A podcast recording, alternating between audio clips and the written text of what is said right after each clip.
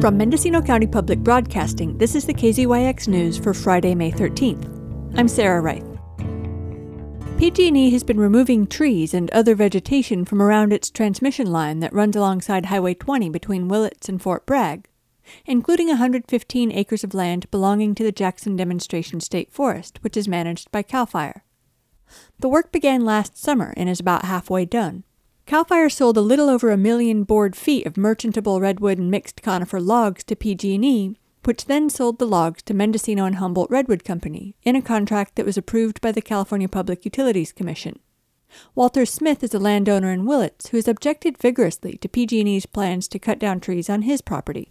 I think it's a double standard. On the other hand, would it create more of an incentive to cut more trees if landowners were being paid for them? Deanna Contreras with PG&E said the utility is paying a stumpage fee to JDSF, which the company does occasionally when removing trees from large parcels of public lands where it's possible to harvest the trees in a way that's acceptable to sawmills. She said CAL FIRE, as the owner of the property, submitted a public utility right-of-way exemption to support PG&E's work. CAL FIRE is the agency that approves exemptions and is responsible for implementing the Forest Practice Act, which regulates timber operations. Kevin Conway, the manager of CAL FIRE's Demonstration State Forest program, agrees with PG&E that clearing the lines is not a timber operation. Instead of a timber harvesting plan, we used a public utility right-of-way exemption, uh, which is an exemption in the forest practice rules that recognizes that there are certain areas of the forest where the primary purpose is not the growing of forest for various uh, benefits, but you know is for another use, and in this case, it's for you know the safety of the the power transmission lines that are going across the forest. Some of the differences that we have within that from our primary timber harvesting plans is that we are we are only removing trees that are uh, identified as danger trees, uh, and so those are trees that have the potential to uh, strike the lines.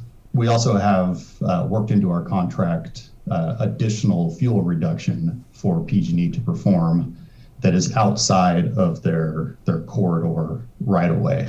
Uh, so many people that have been driving along Highway 20 have probably seen that the fuel reduction stretches into the adjacent forest, uh, and that was very important for for Cal Fire uh, to make sure that uh, you know we're not only uh, protecting that narrow PG&E right-of-way, but that we're extending that protection uh, a little bit wider to help us from uh, you know having any fires that start in there extend uh, out into the forest.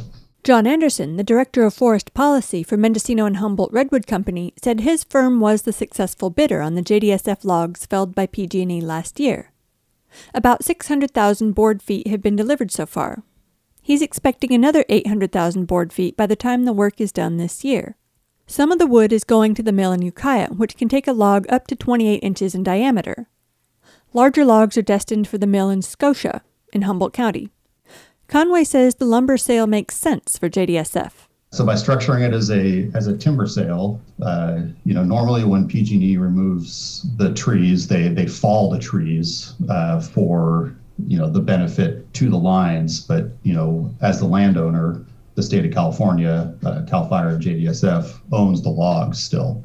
Uh, so it would be our responsibility to, you know, remove those and merchandise them, and you know, retain any any value uh, associated with them. By packaging this up as a as a larger project that goes across the lines uh, from JDSF, we were able to uh, have PG&E actually uh, assume responsibility for merchandising those those logs that were being removed for the safety and reliability of their transmission lines and return some of that value to uh, to Jackson. So we expect this uh, to generate about $140,000 in revenue to Cal Fire.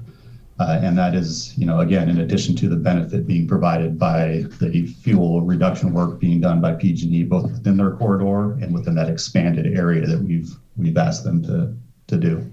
Okay, so so it sounds like PG&E is paying the contractors to cut the logs, and then they're also paying JDSF for the logs. That's correct. You know how we right. normally identify them is uh, you know by the amount of uh, board foot volume that's being removed. Uh, and so in this case, it's uh, it's a relatively small scale by uh, JDSF standards, uh, a little over a million board feet of, of timber that's going to be removed. About half of that being redwood, and the other half being uh, Douglas fir or grand fir, hemlock, some of the other miscellaneous conifers. Contreras said the stumpage fee arrangements are very rare, though some landowners with large parcels and trees that can be sold to sawmills could request a similar arrangement.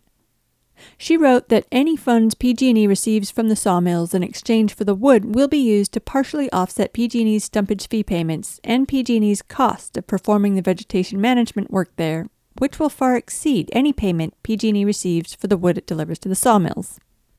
Smith remains skeptical.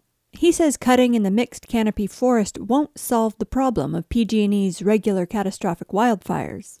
I mean, again, getting back to the whole issue, stop cutting down all these trees that don't need to be cut down. That that's that's right. problem number one. You know, and the forest is not the problem; it's the lines. And even some of the fires that have been started by PG&E, including the Paradise Fire, was because of poor, unmaintained equipment. For KZYX News, I'm Sarah Reith. For all our local news with photos and more, visit kzyx.org. You can also subscribe to the KZYX News podcast wherever you get your podcasts.